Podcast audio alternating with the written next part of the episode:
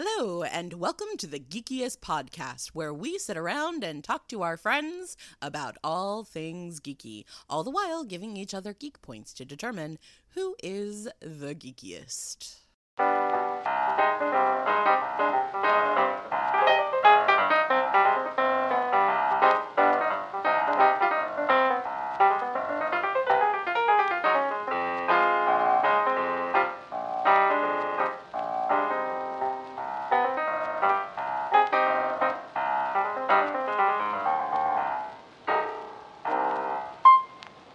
Welcome to the Geekiest. I'm Joe.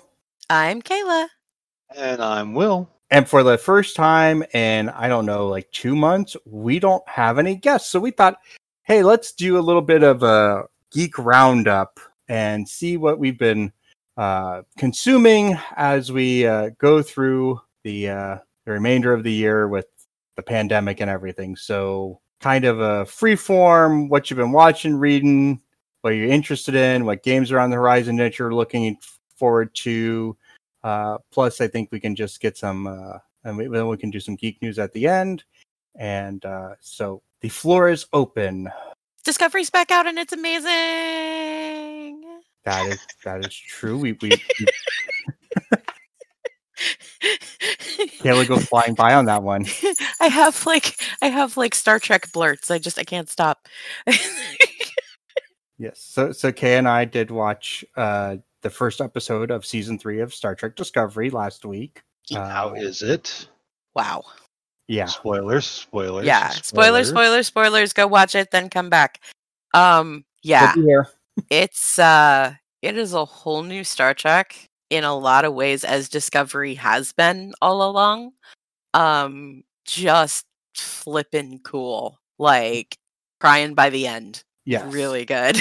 Yeah. No, it definitely grabbed you by the emotions and and and went through your pockets. Uh, Mhm. So if you're unfamiliar with what happened at the end of season two, again, spoiler alert, spoiler alert, shields up, phasers ready, whatever. Um, to to protect creation from uh, control, the crew of the Enterprise, uh, crew of Discovery had to take the information they got from that alien entity and jump 900 years into the future uh, using the the Red Angel uh, suit, Burnham's uh, mother's suit. Um, so so that's that's where we were. Um, and, and Control was uh, the Star Trek universe's version of Skynet. Mhm. And, Yeah, that's uh, a good description. yeah, and and so we we open up with probably the the, the best entry ever of Oh my god. You kind of you're watching this this chase as uh, as new character book uh, Cleveland Book Booker uh, is is trying to elude someone that he has stolen cargo from, and then the space time anomaly opens up and And Burnham Burnham crashes into right him. into Yeah. yeah their their very rude uh introduction. not not quite a meet cute um And uh, it just is nuts from there on out. Yeah. So and and that's not too much of a spoiler because I think we mentioned last week that uh, at New York City Comic Con uh, they had they had unveiled that first scene uh, and put it out on YouTube. So that's not too spoilery. That was there. Um, and then what goes on is basically, hey, what do you what do you, what do you think the Federation is going to be like in 900 years? And and then shake that etch a sketch because that's not where things are at. Yeah, it's pretty crazy. And the new uh, the new additions to the cast so far are incredible. Yeah.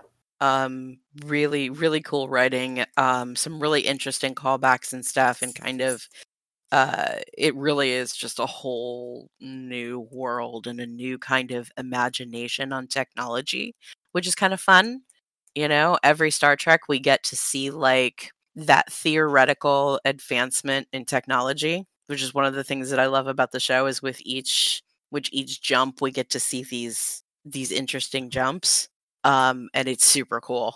I think the interesting thing, especially being a fan of Picard, is uh, you know in Picard the controls are very kind of holographic, um, and the controls for uh, this series are again sort of holographic, but also sort of um, like like transmatter. So it's like you put your hand down and the console creates itself up to it. And then when you take your hands away, the console goes back to being flat. Yeah, it's very tactile. It's interesting. Yep. Um, so we we've already talked uh, Cleveland Book Booker as played by David Ajala. Uh, he's an English actor. Um, and Who has been on stage with Patrick Stewart? yes, he is a member of the Royal Shakespeare uh, Royal Shakespeare Theater. Oh, Uh, cool.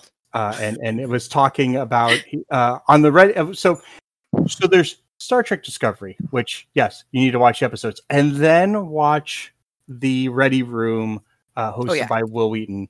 Uh, that that is immediately after because wow, you learn things like that David Ajala was on has been on stage with Sir Patrick Stewart uh, in Hamlet um, Mhm. With with and, and he even describes uh, Sir Patrick Stewart having uh, during one of his uh, during one of he was playing Claudius and and they had tried cutting things out of it to shorten the play from four hours to two hours. And because uh, he is uh, because Patrick Stewart has played the role so many times he just kind of pulled the rest of the the speech out and he kind of just kept giving David Ajala this look like just go with it.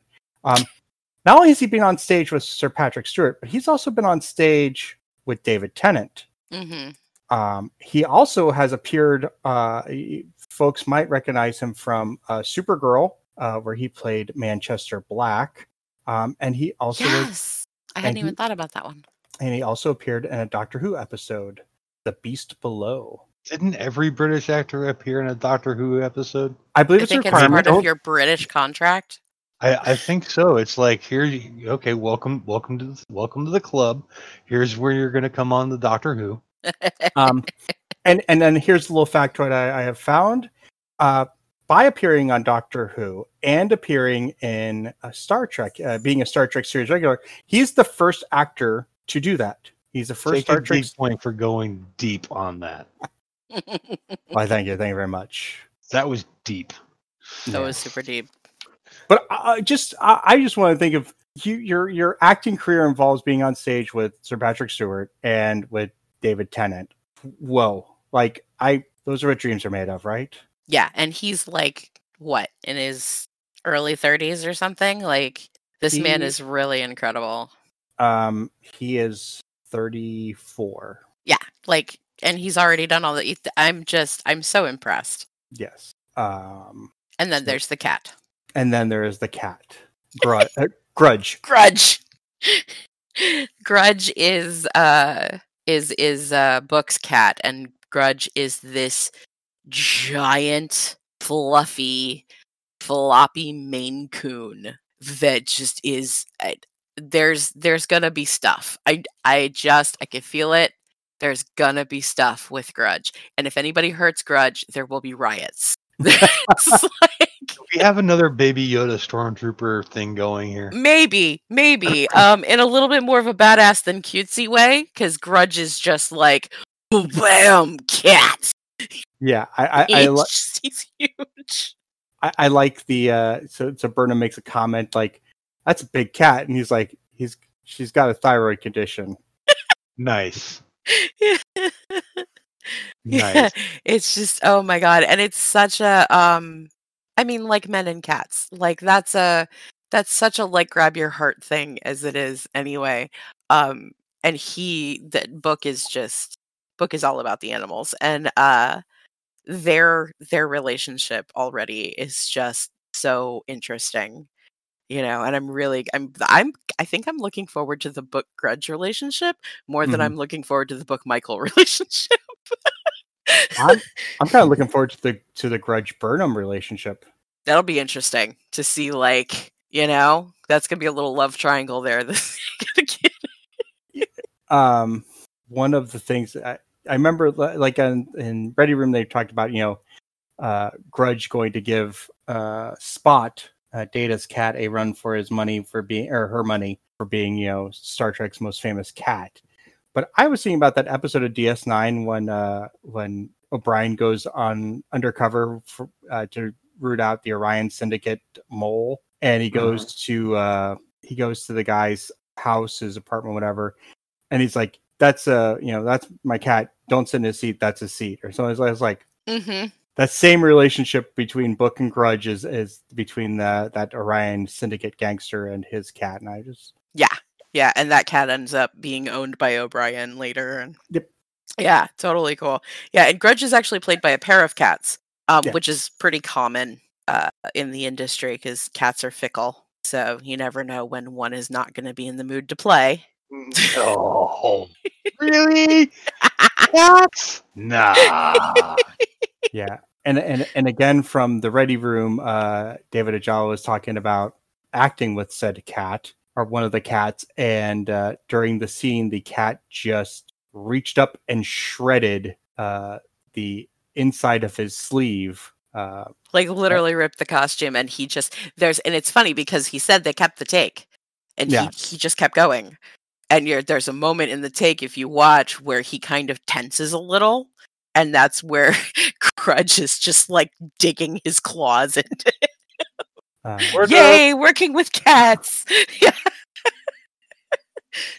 oh, yeah, there's there's just there's so much good stuff uh in it and it just looks like it's going to be a whole lot of fun and it it it is a different kind of Star Trek but I'm here for it and I'm having fun with it and you know I you can't when it comes to Star Trek you have to be able to evolve mhm. you know you can't be like oh well original series is my star trek and nothing but original series will do or tng or whatever it is you have to be able to evolve with the series and discovery is definitely doing that. Um, I, I will say part probably my favorite sequence was uh, Burnham uh, under the influence of the truth drug.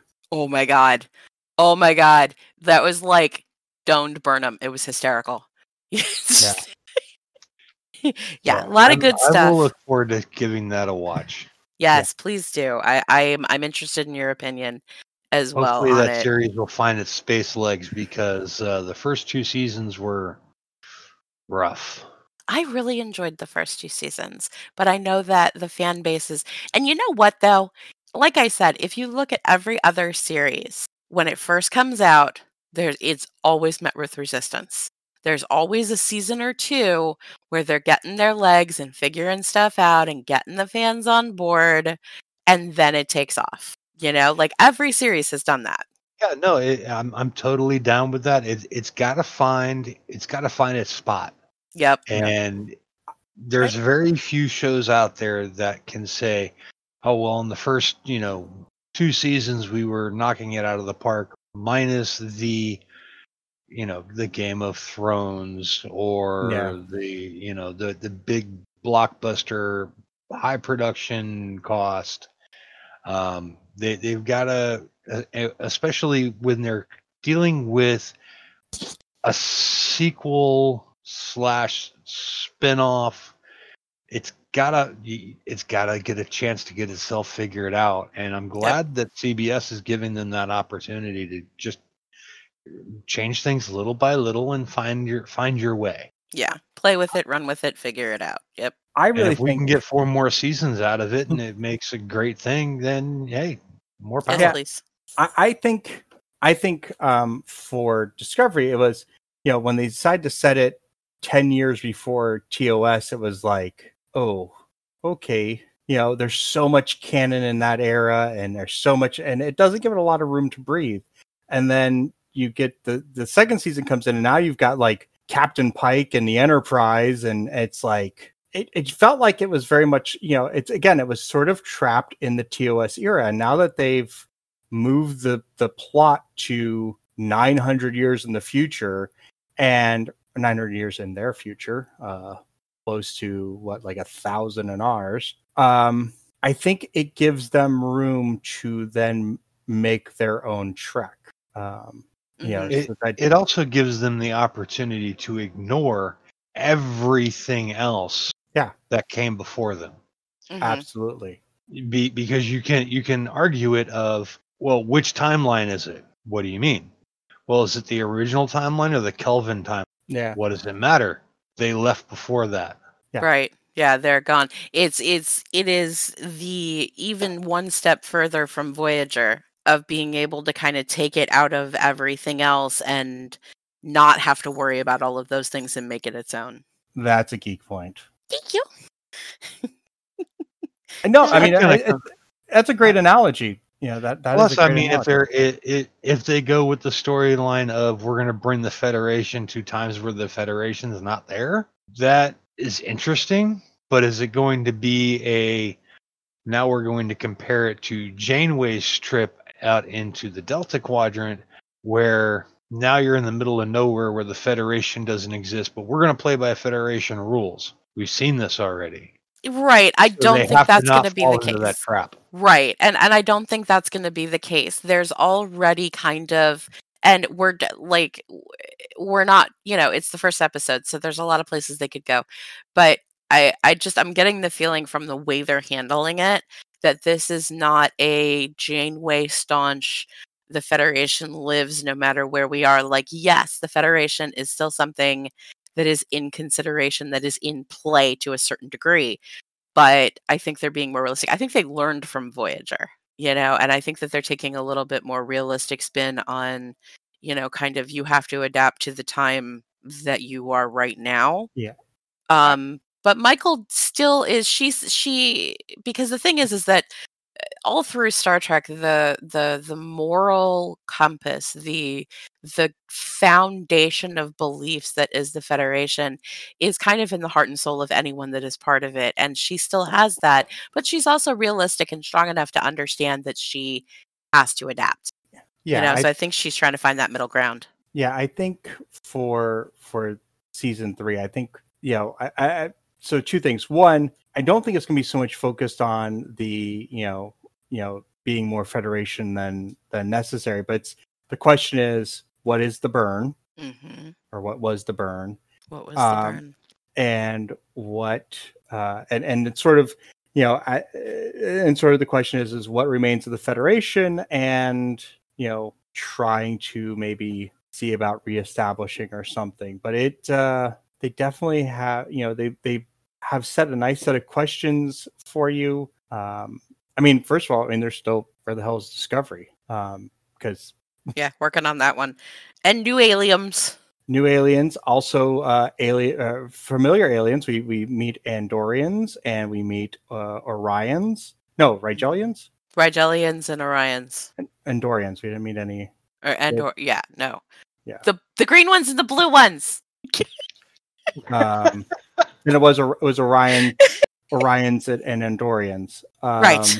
and yeah so we we, we- we we met the the new version of those which they look similar to previous uh That was also much- something that I was kind of happy with is that they didn't do the Klingon thing and completely change the look of an already known species. yeah uh, Again. that- Again. yeah um but i think i think though i mean they they're kind of these andorians looked a lot like um what we saw in enterprise which was somewhat different than what we saw in the original series where the original series the you know because of limitations of technology the uh their their horns or whatever you want to call them their Antenna. yeah didn't move where you know in enterprise you could have them moving uh especially as portrayed by jeffrey combs playing uh, shran God. uh but uh yeah and and the rigelians uh not the orions why do i want to be rigelians Orions. the orions uh reminded me uh again enterprise where we finally actually see male orions uh Mhm. and they have a thing for putting pieces of metal on their face and heads. Also very green. very green And actually, it's interesting, that, and this is just me being a total dork. Um, but when the the first time that we saw the Orion male, the only thing I could think of was Fjord from Critical Role. he looked just like like the the the the makeup, the kind of uh gradients in green, and the like big bulky guy, and I was like, oh look, it's Fjord. Because I'm a dork, but Wow. I think you get a geek point for having a critical role Star Trek crossover in your head. that's how my brain works. Um, Oh, If anybody jeez. could do it, it'd be RK. It me. um, on a side note, the exterior shots of the first episode were shot in Iceland. so Um, pretty. Yeah, and it was um it reminded me that uh, there's an episode uh I think it was I want to say it was Bear Grylls the his his survival show back in the day, where he went to Iceland and was like running across like the you know the lava fields and all that stuff, and it was just like I I was sitting there watching and I was like that looks familiar and that looks familiar. And then when I looked it up, it was like oh exterior shot in Iceland. I was like ah that's it. Mm. um, which just once again kind of proves what a ma- magical place Iceland is and kind of moves it back onto my list of places to visit sometime before I shuffle off the mortal coil. I hear some kids call that a bucket list, but uh, I like to be poetic. Can I call it a cauldron list? That's cool. Sure, sure. Why not? Do whatever you want. yeah. So what have you Uh, been watching, Will? Anything interesting? I I've been go I've I've been feeling very sentimental. Um, there, I, I- my anniversary upon this planet is coming up, and I've been feeling very old.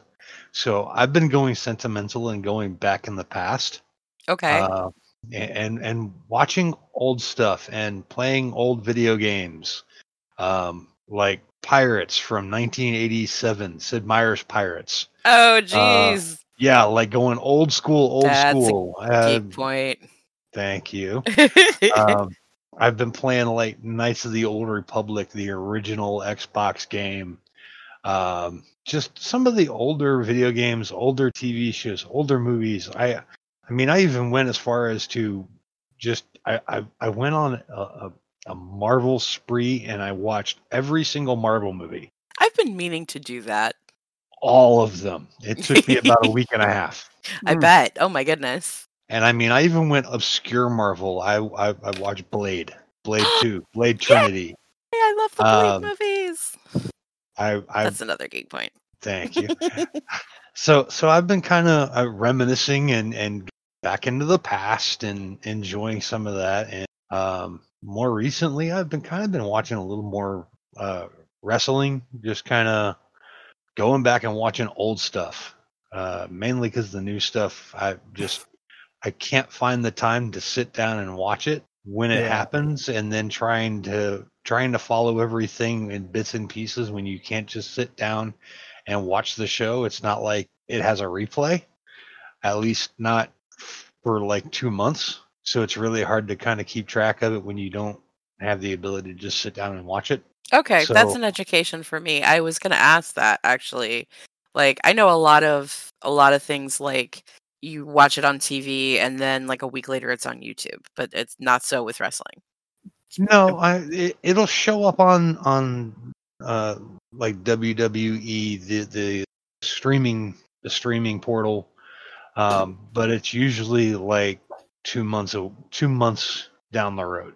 Ah, okay. um and and you're you're talking stuff that's already happened and talked about to death and i mean i follow here and there but um like i've never really paid attention to nxt which is the it started out as being like the developmental system and then it kind of moved into being its own brand thing so i went back to episode one Hmm.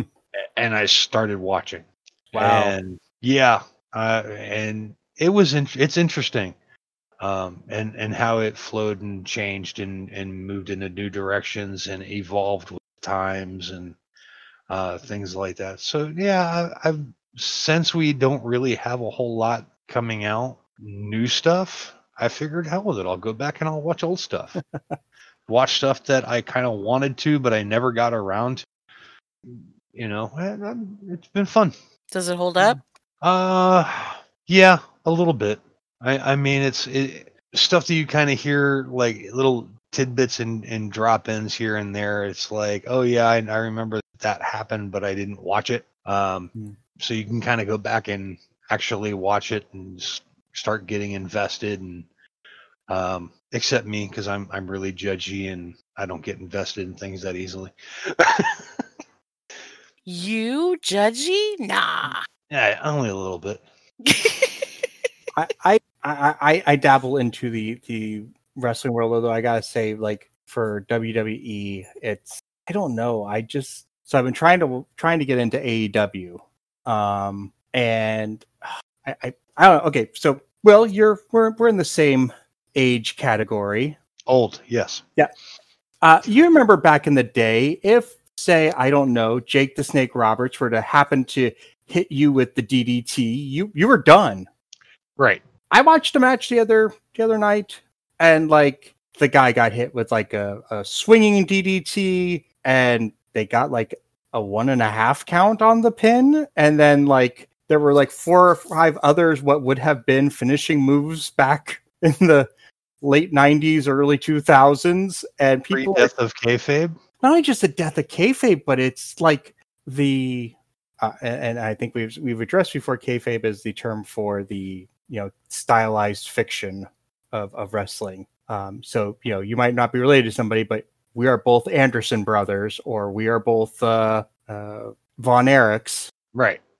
But yeah it just it's it's like everything has escalated and all of the you know the tope suicidas and you know all the flying out of the rings onto the onto the you know someone out on the floor and just like i don't know it seems like uh, I give the guys all the credit in the world for the athleticism and the ability and the the the lack of fear to just hurl yourself, you know, sometimes without even being able to see what you're hurling yourself at. But oh my god, if I was a parent of young boys who wanted or, or young girls, I guess, because the, the women wrestling is uh, is equally bonkers with moves, I would be scared. Like I remember, you know, me and my older brother wrestling in, you know, in the, the living room, you know, and it was, you know, figure fours and, and hammer locks and full Nelsons. I, I think that the problem with where it, things have gone is it's become so muddled that you don't have okay if you go back into the the the, the late 80s early 90s and you turned on wrestling here's what you got you got the early part and, and i'm i'm i'm just gonna throw people in from cross brands, so don't don't get on me about it. But you know, your your opening match is going to be your Jushin Thunder Liger and your Rey Mysterio. You knew the second that those guys came into the ropes, they're not going to be hard hitting. They're going to be jumping. They're going to be flying. Right. They're going to be doing stuff off top rope. They're going to be quick. They're going to be mm-hmm. catches, catch can. It's going to be excitement. Yeah, it's going to be all kinetic.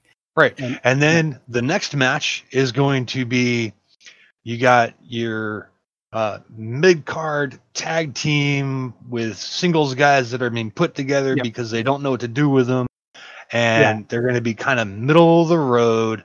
You've got uh, you've got Barry and gonna, you got Barry and Kendall Windham taking on Paul Roma and uh, uh, the Repo Man. Okay, I wouldn't I wouldn't put the Repo Man in any match, but that's okay.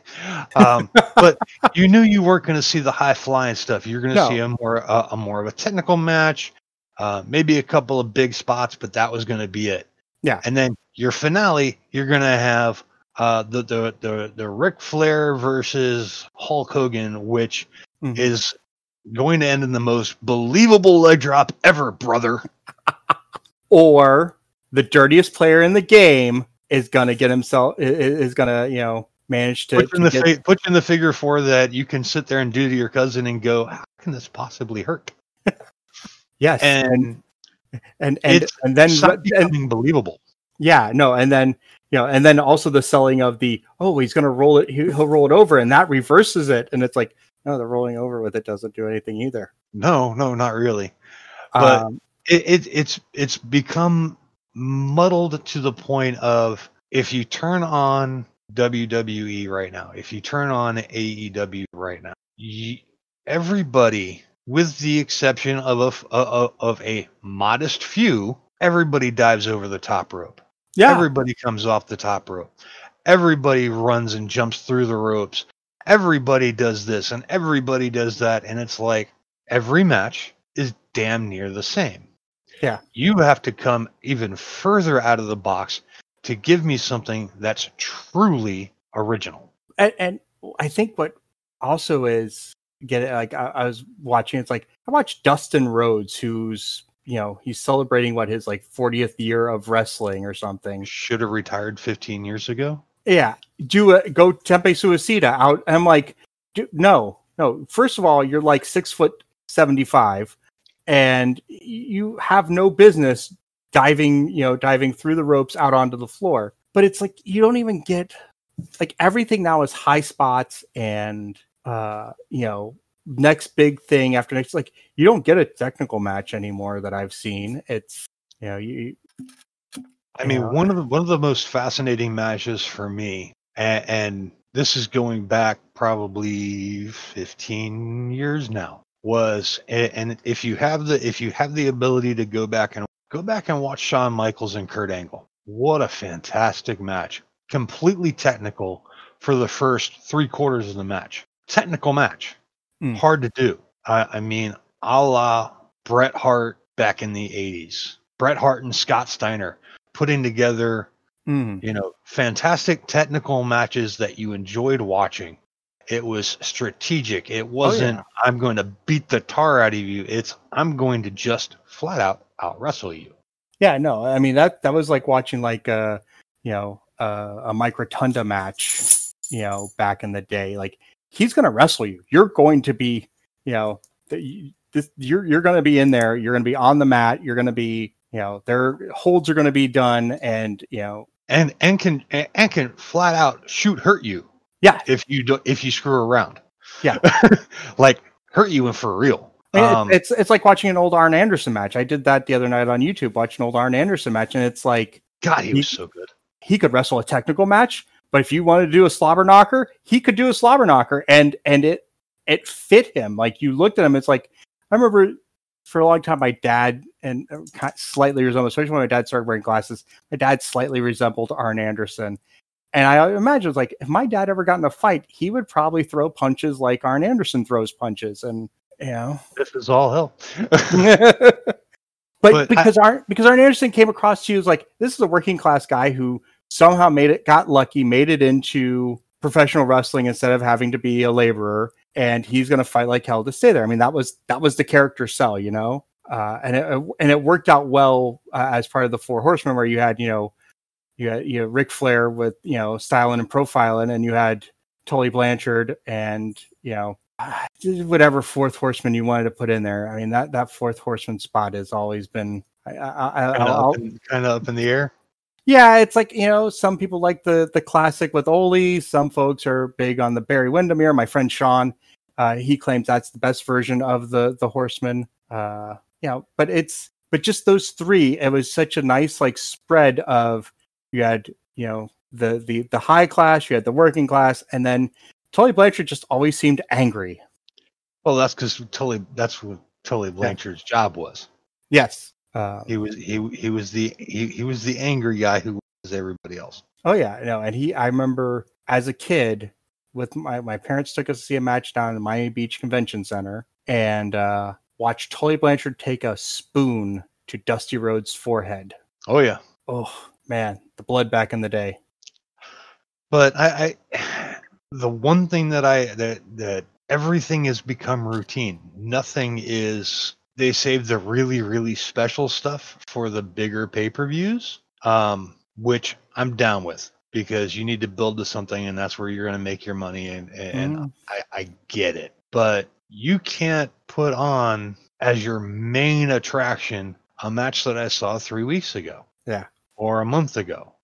You know, that's kind of where I, I dig what they're doing with Brock Lesnar because Brock Lesnar is a legitimate beast. But when you start having and, and mad respect to Seth Rollins, because there's I, I don't think that there's a better worker in the business today than Seth Rollins. I think he is the next epitome of Shawn Michaels. Yes. Um, he is this generation's Shawn Michaels. Great Um, in ring great in ring worker, can cut a promo like top grade. Fantastic talker, good worker, doesn't get hurt a lot, No. is very reliable, but he beats the tar out of Brock Lesnar. Sorry, Yeah. I, I, I no. Goldberg, okay, maybe I'll give you that one. Goldberg, sure, I could Yeah. see him and Brock Lesnar tearing it apart, but Bray Wyatt. it kind it not even no, I don't even see Bray Wyatt because you don't you you have to be able to match up with the enthusiasm. Yeah. You have to be Yeah, able no, to right. you have to be able to match up. You know, it, it's not the, you try so hard to do a Shawn Michaels Undertaker and fail miserably because those two just He's not there yet. Yeah, no. 10 years from now, sure. When he's got 15 years in the business and you've seen him do all of these amazing things before, you can believe that this is possible. But, But even, I, yeah, I mean, but even Fresh? still, like, no. but, but even still, like, even the the the Shawn Michaels Undertaker, the Undertaker, while a you know to to to use the word phenom, like he's not well, he was never the physical beast that Brock Lesnar is. You know, he's Brock Lesnar's just you know a wall of human flesh. It's you know there there's a physicality there where you're like you know how, how does how does anybody who isn't you know Goldberg or I don't even know who's who's his who's his size any like even comes close to that size. That's why I was throwing Bray Wyatt because Bray Wyatt's got the size, but he doesn't quite have the like you said the enthusiasm. Um, Yeah, there's the, the only person that's really around that's got the same size would probably be a Braun Strowman. yeah, and that's it. I mean, the the the days of WWE being the land of the giants is really over. yeah, There's not many, you know, I I think the biggest guy that's in WWE right now and I don't count Big Show because he Is I don't tec- think he's he around very much uh, anymore. is Braun Strowman. And I think he's maybe 7 foot, but the days of having, you know, I, oh god, who's the what's the other guy's name? Um, Drew McIntyre. He's probably the next biggest guy. and they and they had didn't they have And- Drew McIntyre beat uh, Goldberg in one of the the pay per views not too probably about a year ago maybe. Uh, beat Lesnar WrestleMania. Right. Okay. So it was WrestleMania. I I remember I, I I used to watch uh the uh, What Culture uh YouTube uh Mhm. shows where they cover events and stuff. So I remember hearing that. But yeah, it, yeah, no, you're because uh yeah, you're, probably right on that. That Drew McIntyre and probably the next biggest. It's funny because if you look at uh, AEW now, they've got um they've got Lance Archer and they've got Brodie Lee as their big men uh, plus you know Jake Hager or Jack Hager, Jake.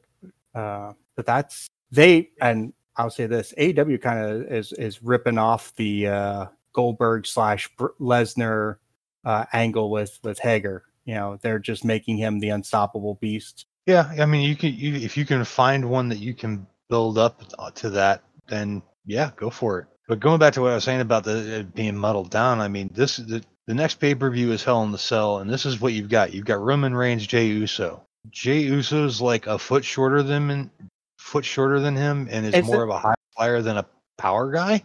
And isn't he also generally been a tag team?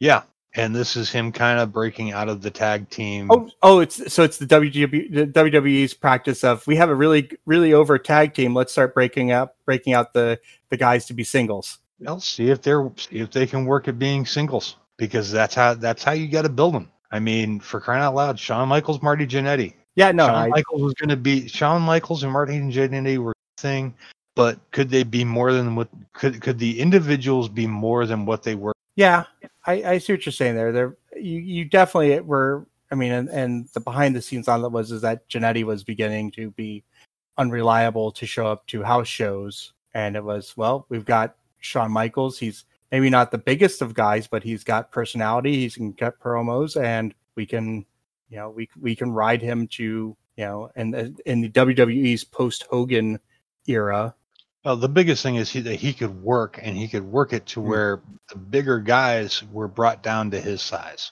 absolutely. Um, Drew McIntyre, Randy Orton, which would be a really interesting match if we hadn't seen this already. Let's just say that Bayley, Bayley Sasha Banks again. Uh, I, I mean, these matches we've seen them already, and this is upcoming pay per view.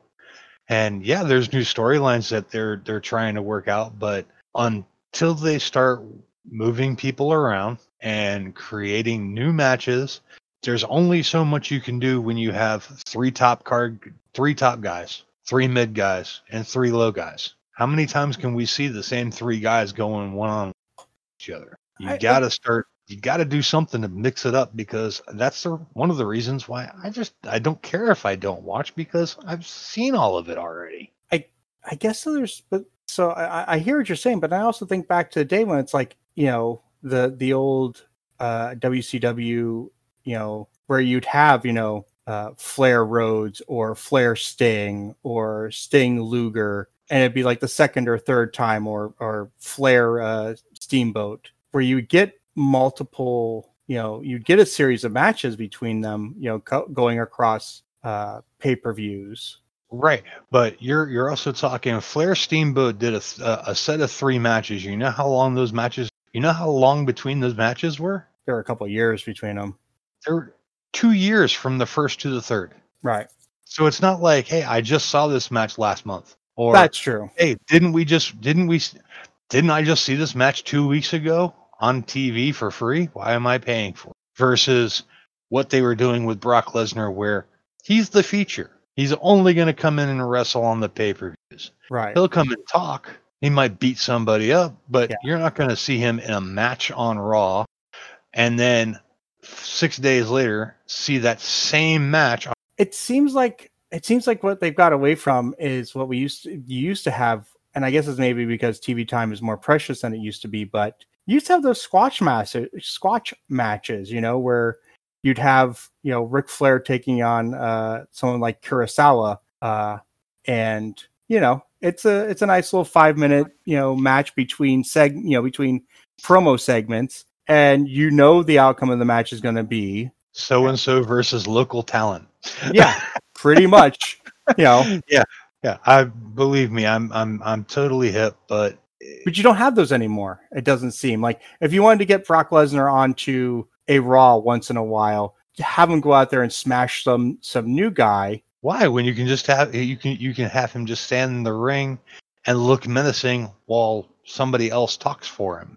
Well, While Paul Heyman comes out and runs his mouth, which he's really really good at, and then all he has to do is stand there. You don't even have to have him squash anybody because that's a spot that can go to somebody else, and which and, I'm down with. And and with the way the the wrestling world is, where there's you know only a few large companies, those rosters have to be full of you know you, you've got such full rosters that you can't really have a have that squash guy. You can't have local talent. Well, uh, uh, in in this climate, it's even harder because they're Yeah. the, the business model has been shaken to the core and much like with everything else i mean they're they're people are getting cut left right and center Mhm. and there's only so much money to go around when you can't bring people in to pay Yeah. to watch the show Yeah, yeah. I, I, and there there's only so much you can do with 9.99 a month Yeah. you know and, and if you're not held if you're not if you're not doing pay-per-views and really the WWE took the biggest bite in they had to cancel WrestleMania that's 80,000 tickets that they had to refund. Yeah, that's a lot of money. Not to mention now you've got you know you you you've got all of that plus all of the merchandise that they don't have. Now you've got all of this other stuff that you've already shelled out tons of money for production et cetera et cetera et cetera going down the line that now you've already shelled out the money but now you don't. So it, it's gonna take some time for these companies to come back and get back into the swing of things. yeah. And I think one of the the other big things was uh with them was the uh you know you they also then had to go out and spend money on shooting the segments that were replacing the matches. You know, they did the two days of of matches, you know, and they I mean there was the the the awesome, you know, graveyard uh, boneyard match, sorry, let me get that correct. Um, you know, but you're The two most interesting things on the uh, on the entire WrestleMania pay per view, two matches that weren't live. yeah, The Firefly Funhouse match, which I still I, I I've gone back and watched like four times, and yeah, I still don't get it, but that's okay. That's exactly what it was supposed to do. yeah. Uh, But I mean But so then I, I think we put KK to sleep over there. She hasn't said a word in like half an hour. She's still. Uh oh. Hello. Huh? What? Hi. Hi. we got talking wrestling and you went to sleep. that was. Was funny. it fun? Was it a good wrestling talk? Did we beat up on each other? we did not beat up on each other. I think I think Will and I form a, an awesome tag team. Okay. Yes. Good for Uh, you. I, I want to I want to slip I want to slip back to Star Trek. Um, we uh, the week before uh, Star Trek Lower Decks wrapped up, and uh, I, I think taking a look at this season as a whole um, it has been a very interesting take on the TNG era of Star Trek. Um, Interesting's a good word. Goofball's is a good word. goofball is definitely a good word. Um, but they went back to the episodic approach to Star Trek, um, which TNG base, wa- was based on and TOS was based on. Um, ton of fan service um, and spoil and Easter eggs and and all sorts of, of references that uh, made my little Trek fan heart swell. But they yeah, also it, it's a lot of fun. but they also managed to um, bring a lot of heart into it and i think that's probably my my the part that i love the most about it is while they were doing the goofball thing um, and and i think as uh, was it uh, chris naglin had mentioned like first couple episodes where it kept being kind of dump on uh, boimler for being the rules follower um, it, sh- it it it shook itself out it made the lower deck uh, core group, um, Boimler, Rutherford, uh, I was going to say Burnham, but that's not the right one. Uh, Mariner, and uh, I always get her name wrong. Tendi, Mm, Sure. But they, you know, they made them into a, a friendly group, a group that can playfully dig at each other here and there. But you got the feeling that they really were friends, um, really had a, a relationship built, and you know, I know I was a little hesitant when I heard that, you know, the the showrunner creator was from the Rick and Morty camp because while I do I have enjoyed Rick and Morty, there are times where it's so nihilistic and so kind of negative that I kind of was like, I don't want that for my Trek. I don't want I don't want Star Trek to take that on. No, no, there's there's definitely it's it's a good balance. You know, it definitely leans towards the goofball side. Um, but there's a balance and there's fun and there's not too much negativity. There's not the kind of harshness um of some other cartoons that have kind of gone down that road. It's it's a lot of fun. And you know, I'd, recommend it to anyone who has a twisted sense of humor and understands Star Trek very well. It is very much for the fans. Um, and, and one other cool point, uh, going back to our talk about Discovery, um, the post production uh, special effects for Discovery were all done uh, remotely uh, because they didn't start doing that until the pandemic shutdown happened for Hollywood. So uh, I, I I'm wondering what like what that would mean for the economy of special effects laden television. Um, you know, does that make it cheaper not having to have everybody come into a location to work on it, um, or does it make it more expensive? I, I'd be interested to see the economy of uh, genre special effects heavy shows. I'll just look at one of the most uh, FX heavy shows in production currently, being Mandalorian, and I think you'll have your answer. Do tell. Well, because I mean, they're they're already starting to influence how TV and Yeah. movies are made. Yeah, I mean, they they've already uh, the the producers of the Batman have come out and said that they're using similar technology. yeah, So, I mean, anytime that you can get any kind of wiggle room in your production schedule, all the better, because Yeah. that means that you're not you, you you don't have to have everybody in one place to do one thing. You can do multiple shots and then put everything together. yeah. I, I- think it was just it was I was thinking more about like the post production side of it. Um, you know, because uh, but it does seem like from watching the gallery, um, it does seem like they're doing production and post production almost at the same time with the uh, with the vault. Yeah, yeah. Uh, and now I'm kind of thinking about that, like really taking that in. And from what we saw, because of the way that they're filming it, they do have that opportunity. It's it's like digital photography. They can look at it right there and go, okay, we need to fix that, and we can fix it right now. Yeah, You know, Well, I mean, that's so they were cool. they were what they were tapping the Unity engine, the the used for many many video games. So Mm. yeah, I can you know it's an interesting approach. But then when you have social, you know, the, the quarantining and the social distancing, um, that type of shooting is going to become problematic. Well, I mean, they're doing a lot of different things to get around it. You know, they're doing quarantine pods and they're doing kind of sequestering actors for, you know, chunks of time to film things. And like, eh, you know, eh, to quote, uh, you know, a wonderful dinosaur movie, life finds a way, you know, and we're as humans, even though, yes, we, we still should be quarantining and we still should be taking this pandemic very seriously, eh, people are finding ways you know, and the film industry is finding ways because if they don't, it's going to die, and we point for can't the have Jurassic Park reference. that. Definitely. As always. But I'm, I, I I think uh, to go into the sports ball world, I mean, if you really want to look at how you can do things and make it work, just look at what the NBA did. Did Yeah.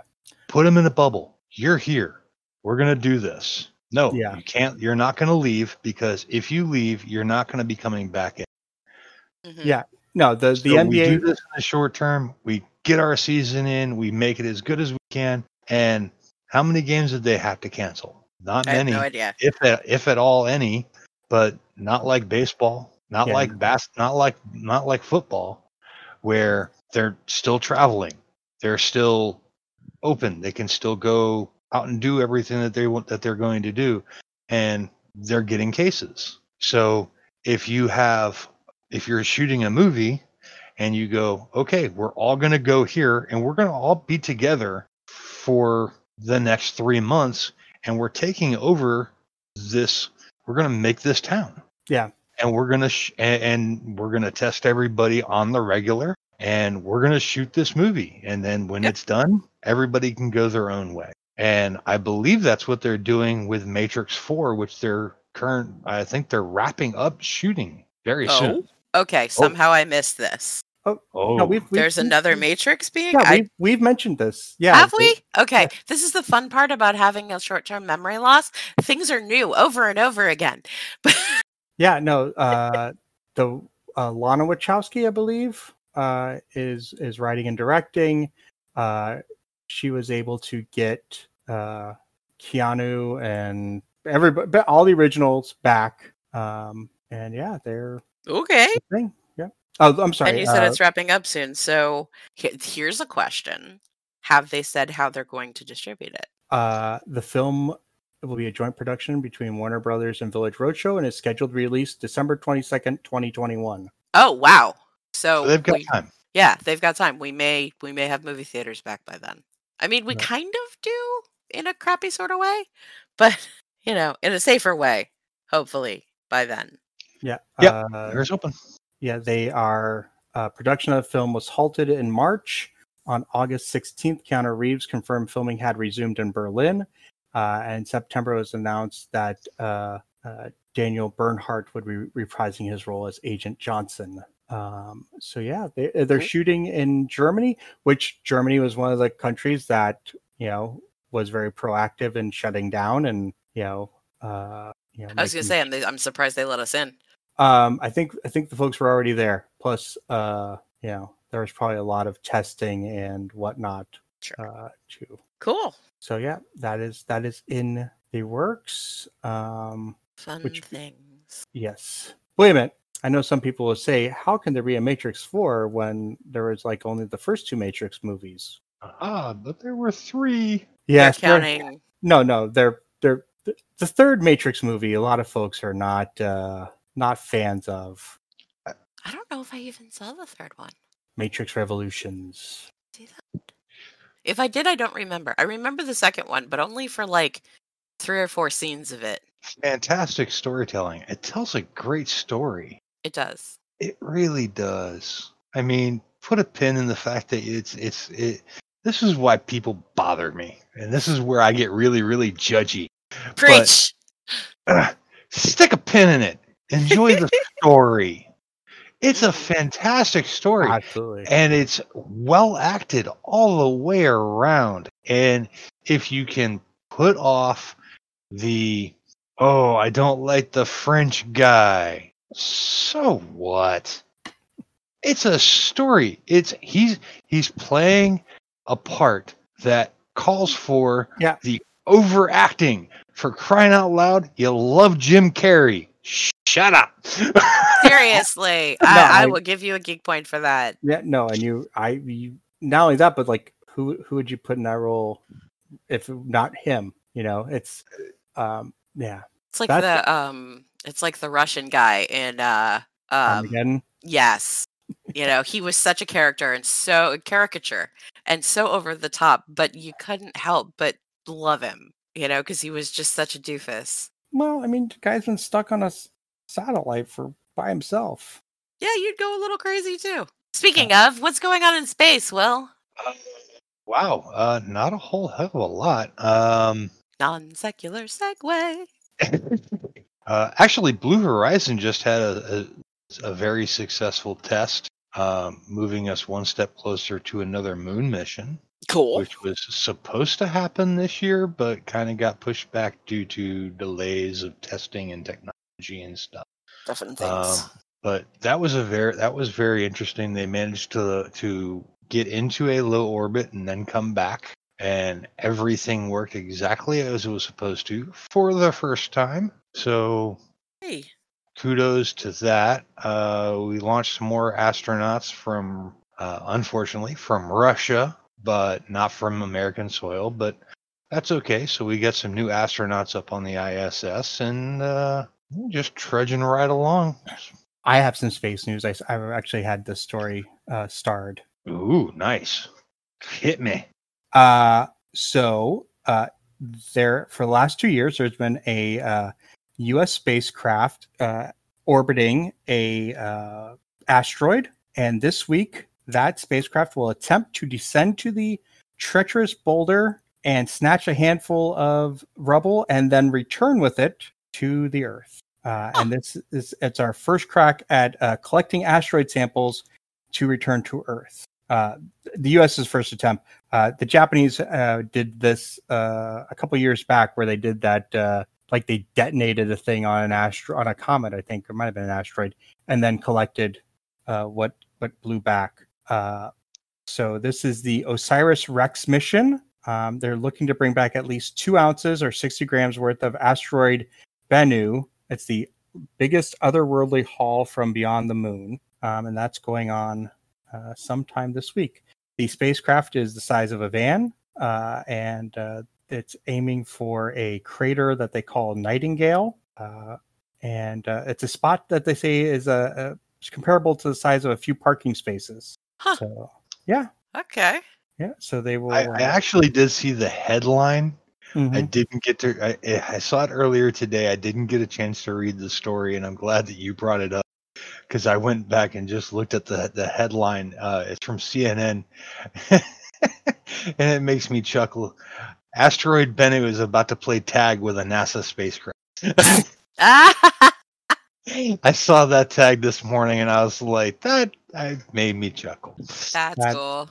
yeah so that's uh we're doing that which is a very interesting you know the the possibilities of of what that means for future unmanned uh spacecraft missions um I'm more interested in planetary defense. keeping Okay. keeping things from hitting us Oh yeah, if you got if you got something that's on a collision course, man, go send send up a UAV, handle that. and if this is the if this is one of the the tests of what can we do with it, and hey, I'm down. Because if we can keep the planet killer away from us, that'd be great.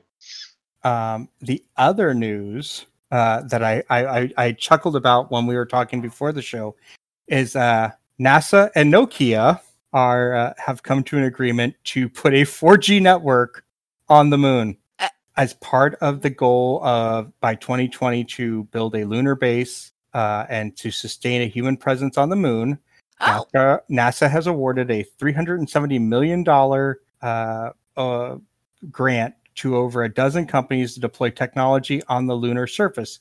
These innovations include remote power generation, cryogenic freezing, robotics, uh, safer landing, and 4G. Huh. because you got to have phones on the moon. Um, um, Well, it, Hey, if you're gonna give that contract to anybody, wouldn't you want it to be Nokia? Oh yeah, totally. they you can't make, kill they them. make they make phones that you can't break.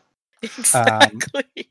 NASA says 4G can provide more reliable, longer distance communications than the current radio standards in place on the moon. Uh, and like on Earth, the 4G network will eventually be upgraded to 5G. Uh, Nokia Bell Labs was granted $14.1 million for the project. Uh, Bell Labs, formerly operated by AT&T, will partner with spaceflight engineering company Intuitive Machines to build out the 4G LTE network. So, because the be astronauts need their Instagram. listen, I- a selfie from the moon. Seriously. Yes. I'm down. Also, I mean, when you're on the moon, you got bored. You know, you just go on, go on YouTube and Netflix. Yeah. Uh, Netflix, playing some TikTok, you know, whatever. Oh my god! So you, you know when when there's you Geek get like point for the geek out right there. Take that. Thank you. I just no no. I was just thinking it's like like every time like the kids like on their new phones or whatever log into my Netflix because we share you know we we have like the family thing so like you can have it up at the four screens. I'll Uh-huh. get a notification of oh there was a new login from wherever. Imagine getting that you know your astronaut friend is using your Netflix login. We've got a new login from you know The moon. the Sea of Tranquility. Lunar base one. Are you kidding me? That would be a screenshot and be my profile pic. Oh, That's amazing. That would absolutely be my profile picture. Login Priorities. from the moon. That's right. I got connections. That's right. Interstellar, baby. totally, man. We're going to be interviewing those guys. Because you know they're geeks. oh, You know that, I mean, like, there's astronauts with, like, Starfleet com badges on their spacesuits. Like, we are going to interview these guys. yeah, yeah. Down. Oh, and uh, Space Force, uh, our The latest TV brand, show or the actual thing? the actual thing, Okay. uh, is is readying to begin training.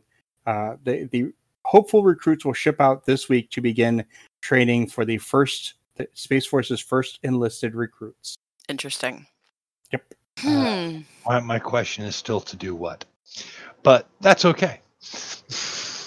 to send selfies from the moon in Teslas. Uh, they will be going to the. Uh, they will be joining Air Force recruits uh, for basic military training. Cool. Okay. Sure. the world is a weird place right now, guys. Like there's somebody there's there's there's a twist. It I don't know, and I'm waiting for the punchline. But the world is a very weird place. It's either a punchline or the other shoe to drop. One or the other. Mhm. but you know what? It's interesting. And in all of this crazy, crazy stuff that's going on in the world, I've also seen some of the coolest innovations in everything art, science, technology. It, uh, I mean, it it's just, you know, people are bored and inventing shit. There's you know there's there's new takes on superheroes there's people that uh, writers that would never otherwise have been acknowledged that are you know starting to get their work out there and and artists who nobody would have noticed that are getting noticed and like all of this cool stuff you know and it's just it's it's really neat. I mean you know we've talked about before we have our you know our thrift shop and we get to see kind of firsthand the world like ground zero of the world in in all of its splendid glory and craziness. Those are stories for another time. Um but, but we also get to see like because our our shop is in a college town and we get to see these kids you know and i and i use the word kids slightly because they're they're young adults you know they're late teens and early 20s and and they're coming in and we're connecting with them on on crazy levels you know the stuff that that we think oh you know we're old and and we know this stuff and but now they're finding it too you know they're finding star trek and dungeons and dragons and and you know all of this stuff and we're connecting on matters of pride and and you know all sorts of of interesting things you know because of this just absolute batshit craziness that is the world That is true. It has opened that it, the world has gotten much smaller um, in all of this uh, as people have more time to Yeah. take it all in. people are pursuing their dreams in ways that they hadn't before you know sometimes out of necessity you know i mean people are losing jobs people are losing you know stability and they're having to find ways and they're turning to their creativity and they're turning to you know genres that they had previously not paid attention to you know and people are starting to make a living at the things that they love doing you know like us doing this who knew True. Um, Fair point. It's it, uh, the, the the the most interesting thing that, that happened uh, has happened in the store since I've been there. So, a woman who came in um, looking to do Nurse Ratched from Ratched, uh, the Netflix series, i love it i love it i'm so here for it and uh, thankfully we have that lovely stock of rather interesting hats. yeah Uh, but it was just like she holds up her phone. She's like, "Do you have anything that would look like this?" And it was, you know, Nurse Ratched from, you know, uh, deftly played by Sarah Paulson.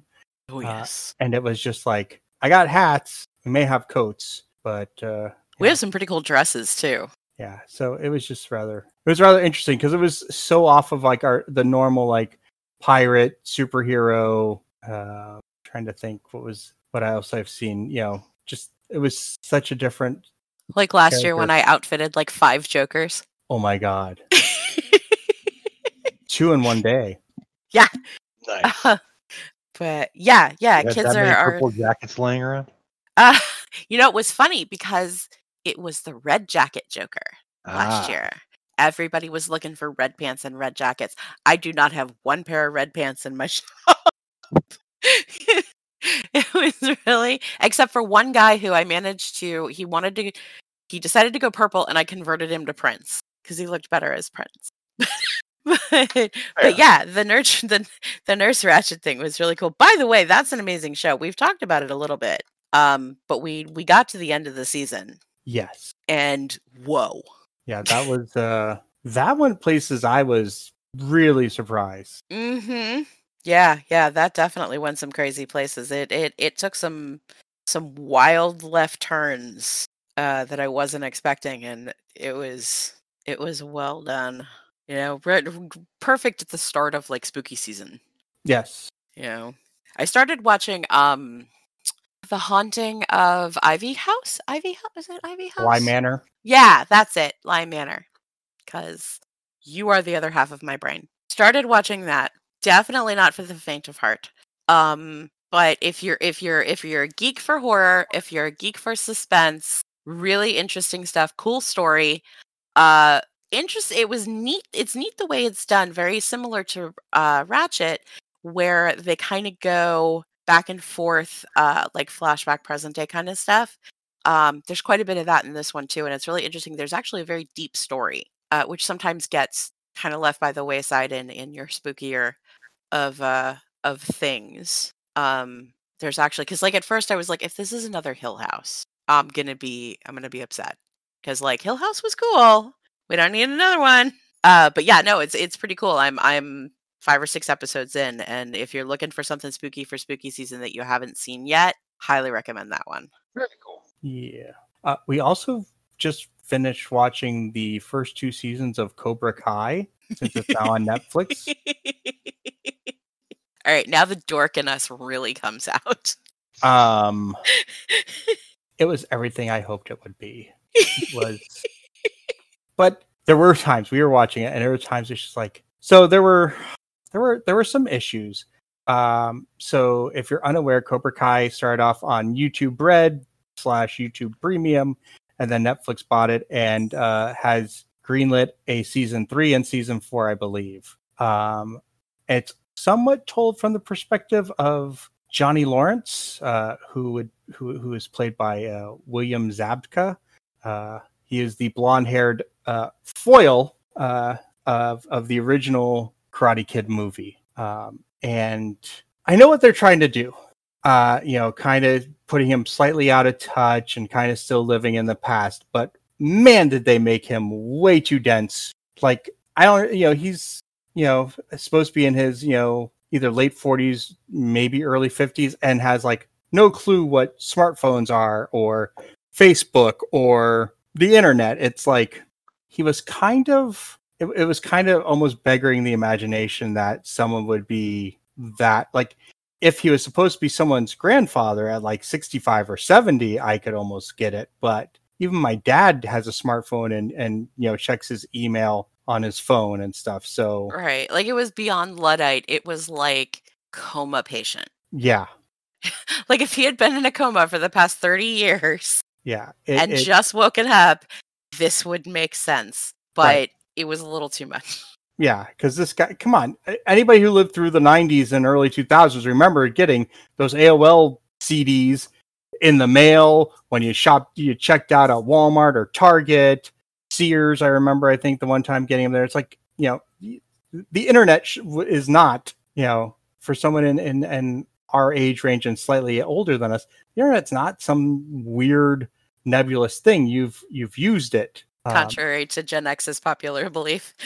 Not Gen X. We're Gen X. Gen Yes. Z. the millennials. the millennials, Gen Z, the youngins, they all think Yeah. we don't know what we're doing, but we do Well, a no, little bit. no, no, they know we know what we're doing. It's it's it's the boomers who are the.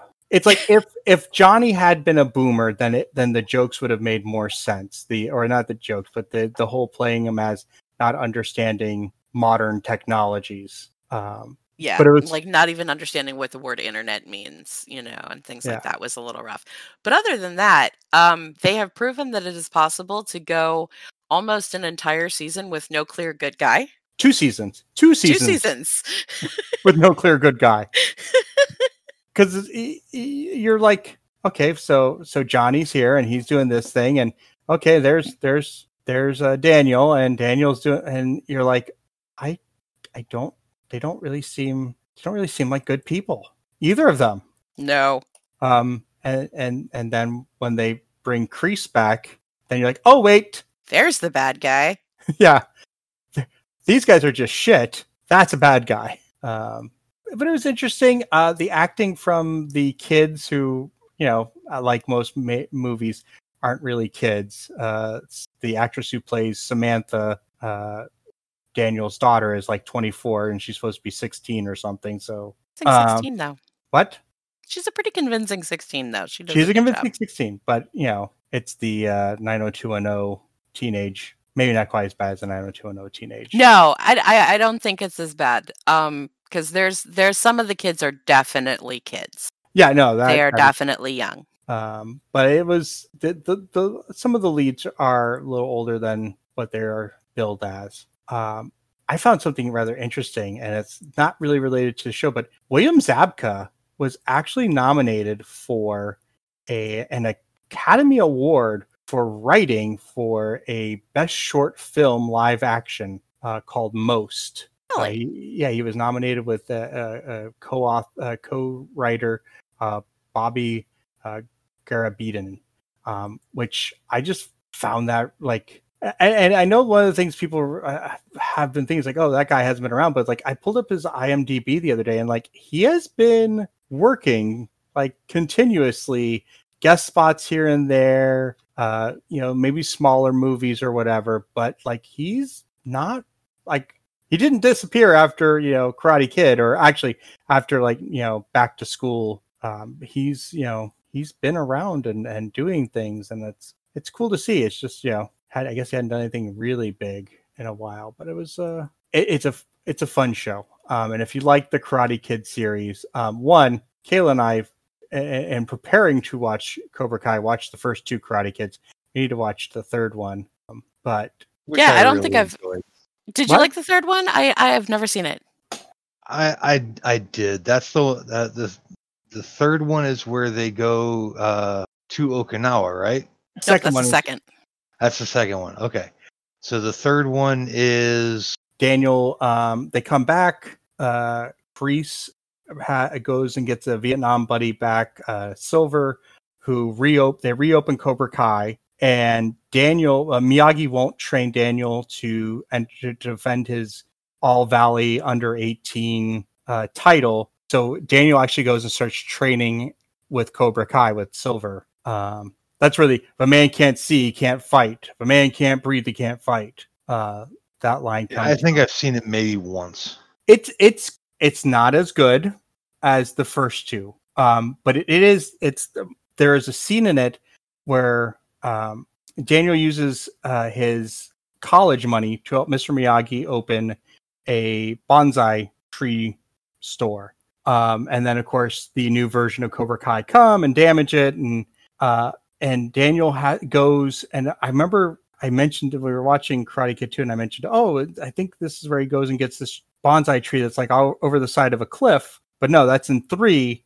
Um, and they use that tree to kind of become the basis for Mr. Miyagi's uh, bonsai uh, shop. But I liked it. It was, it, it's a good Karate Kid movie, but compared to one and two, and it lacks it lacks a bit of the storytelling. Um, Fair. uh, Wasn't there a four? there was a four. And there was a, it um, was a girl. it was Hilary Swank who Was that who on- it was? Yes, that is. Holy cow! Okay, Yep, she. Uh, and a good movie too. yep. I'm old and out of touch too. uh, the new Karate Kid, as it was uh, titled. Uh, Uh, yeah, it uh, it was the uh, it's the only one that Ralph Macchio wasn't in, but it it was, didn't perform well. mm. Um, but yeah, it was. I want to say it was very early in her career, um, and of course she would then go on to you know win an Academy Award for Million Dollar Baby. So Ta-da! yeah, What did you guys think of the remake with Jaden Smith? I have not seen it. We, you you need to watch it. I loved it. I actually thought it was really good. Will, have you seen it? It was okay. It was okay. okay. I thought it was cool. I thought it was an interesting take. It was a very similar story. That was, I think, if there was any complaint, it was that it was kind of, it was a remake. It was kind of just the same story. Um, but I thought Jaden Smith did a great job. I thought it was, it was well done and it was compelling. You know, it was, it was a different, a little bit different take on it. Uh, I want to. I want to from the Department of Corrections. Uh huh. Uh, Hilary Swank was nominated for Million Dollar Baby, but she won for Boys Don't Cry for Best Lead Actress, Ah. amongst a ton of other awards. She actually got awarded for a lot for both of the movies. So I'll give yeah. you a geek point for good research. And her first movie was what? Next Karate Kid was her second movie. oof. Without her first Googling, movie. Her first movie was what? I have no idea. Tell us, a wise one. I I'm I'm trying to think, but it's Buffy That the was- Vampire Slayer. really The was movie. she was she the younger sister? She was. I I like barely paid attention to the younger sister. That's another movie I need to watch again. Usually go back around spooky but- season, and that is That's a geek definitely a geek point for you. huh? And a half decent movie as well. Yeah. Buffy the Vampire Slayer? Absolutely. Half decent, not as good as TV show, but decent. But it launched the TV show. That's true. You know, I so you got to give it credit there because the TV show was phenomenal. I don't care what anybody says. My only problem with the TV show is again, and we were talking about uh, you know, the the the first couple seasons, it took so long. Like I've tried watching that that that first uh that first season and it's it, it drags. It drags a lot. It does a little bit. It, it had to find its legs. Yeah. Yep, No, yep, it's, it takes a couple seasons. and it's the same thing. Like I've tried to watch, I've tried to get into Supernatural, and I think I've said this before on the show. And that first, um, I'm like midway through the first season. It's like I can see where they're going, and I see what they want to do with the the meta plot to it. But oh man, that it's just oof. I like going back to those old series and just how young some of those actors that that like like we were talking about with the younger sister, but like how far they've come. I I love going back and seeing the first appearance of Angel. That's just this kid that eventually would become David Boreanaz. he was he looked like he was twelve. He might have been. he may have been. He was young. He was super young. Very close to it. Yeah. You know, he Shall grew. we jump into a, a little bit of news there, Joe? What? Sorry, I didn't, news. I didn't mean to cut Kay off. I'm sorry. No, it's okay. I was just giggling over young actors. I'm fine. I promise. It's it's late. It's okay. It's only nine thirty. It's bedtime. Welcome to my world. What's going on in news? Do you have stuff? I bet you have stuff. I I have a couple of little things, nothing major. Uh, I do have. I, I I'm gonna lead off with bad news, Oh, um, especially for Joe. Um, Podcasting's become outlawed. no, but uh, Dragonlance authors I saw Tracy this. Hickman and Margaret Weis are suing Wizards of the Coast for breach of contract. Oh no, mommy and daddy can't fight. Oh, they're fighting.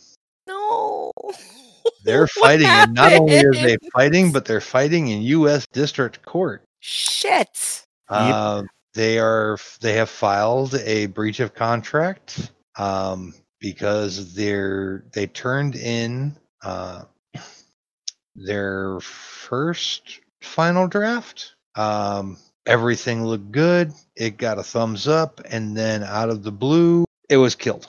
And Hmm. the uh, the authors are blaming Wizards of the Coast for killing it for no reason. Um, and it's become very, very public. They're accusing Wizards of being just a horrible working environment, and um, yeah, so Mm, that's gonna be uh, that's gonna be an interesting one to watch. Mm, sad face. So no new Dragonlance novels coming. Maybe I can Hmm. get caught up now. Maybe. um. So we've had our we, we've had our first casualty of the uh, who who broke the truce first. Uh, GameStop has released their 2020 holiday gift guide. uh oh. No, They're first. it's They- not they are- Halloween yet.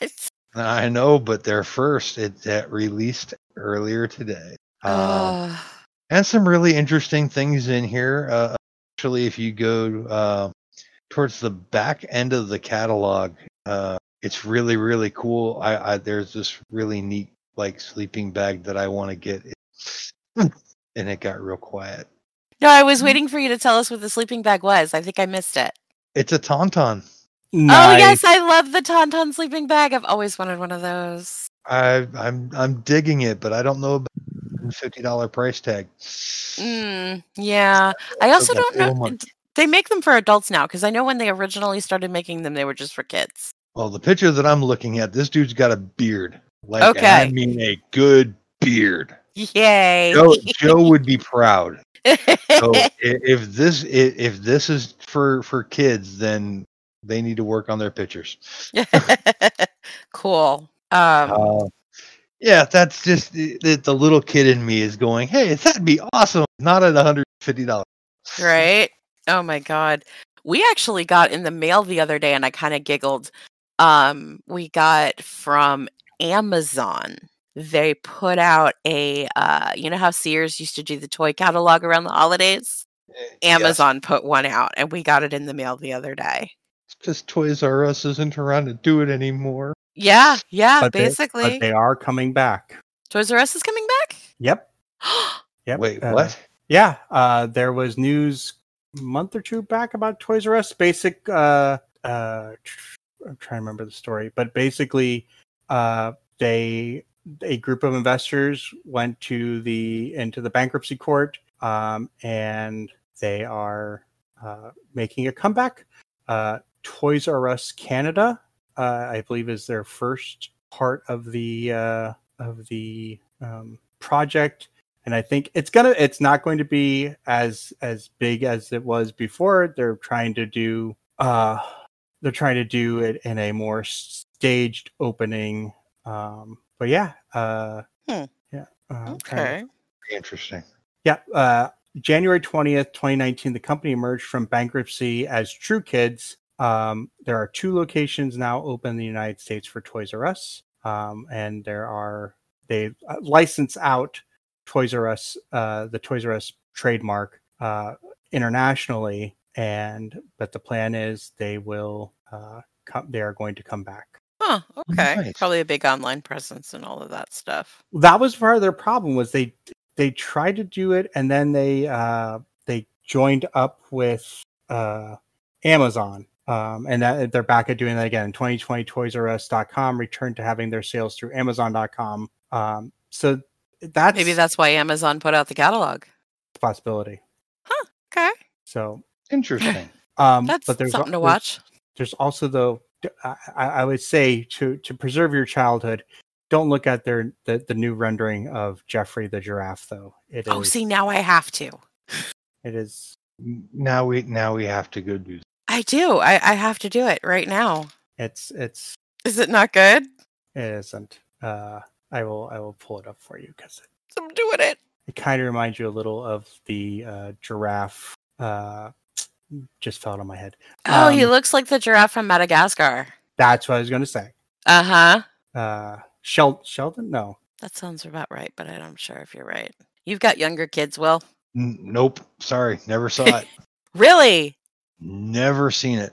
Oh my goodness. Just just to introduce you to the joy of Gloria and Moto Moto, we may have to have a movie night.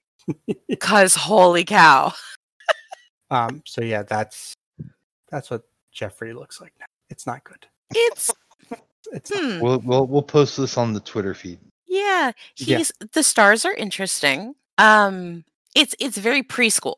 But then I mean like I don't know. I guess the original was kind of preschool too, but he was a little bit more realistic, I guess. As as realistic as a cartoon giraffe can be. Uh, we're debating the realism of a cartoon giraffe. This is what our lives have come to. Welcome to being a grown up. Woo! Uh, You, you so take that are- back. KK, Yo, are you sitting down? I am. Hold on to the arms of your chairs. Uh I'm in my bed, so I'll hold on to my lap desk. Right Holding on. on. uh, the countdown to Halloween is on, and since everyone needs something to look forward to, um, we have some good news. Yay! What is it? Bette Midler, Sarah Jessica Parker, and Kathy Najimy have given fans a sneak peek at their upcoming October 30th reunion special over this past weekend, stirring up cauldrons everywhere for your three favorite witches are returning for one night only. In Search of the Sanderson Sisters is going to be the best thing to happen to Halloween since Hocus Pocus and Reese's Pieces is a tweet from Bette Midler herself. Oh my goodness. Uh, she tweeted out a photo of all three of the Sanderson sisters in costume for their first dress rehearsal. Um, October 30th, 8 p.m. Eastern. Uh, there will be a virtual event, and tickets for that event are on sale now. You find them on the interwebs. Just look, you'll find them. Uh, purchasing one will get you more than access to the three leads in costume. In Search of the Sanderson Sisters, a Hocus Pocus Halloween takeover will be hosted by none other than Elvira, Mistress of the Dark. Holy shit. While a slew of famous faces are also going to stop by. How famous, you ask? Well, how does Meryl Streep, Jennifer Hudson, Glenn Close, Billy Crystal, and Martin Short sound? All the beau- most beautiful witches. Oh, but we're not done yet. Billy Eichner, Adam Lambert, John Stamos, Samantha Diaz, Todrick Hall, and J- Angela Johnson Reyes, Alex Moffat, Sarah Silverman, Sophie von Haselberg. Should I continue? I'm I am I'm drooling. Like holy cow. This is all coming, um, and it looks really, really good. And it does go to a nice benefit for the New York restoration. Um, That's amazing. so, and it's you know, it's This is cool. This is I'm- good. I'm This is wholesome spooky and I'm here for it. and for ten bucks, I mean, really, Yeah. ten bucks, Yeah, That's- that's I'm- do it. I'm in. Absolutely. It is, however, a one-time showing. It will Mm, not be rebroadcast after the listed date and time, which is October 30th, which is a Friday at 8 p.m. So it's a if you snooze, you lose. If you didn't get there, sorry. mm, Excuse I me, know. Mr. Technical Person in our household. yes. I would like that for my birthday. Then I'll I'll go get rid of the thing I got you for your birthday. Oh no, I'd take that too. Oh. okay. He just wants more.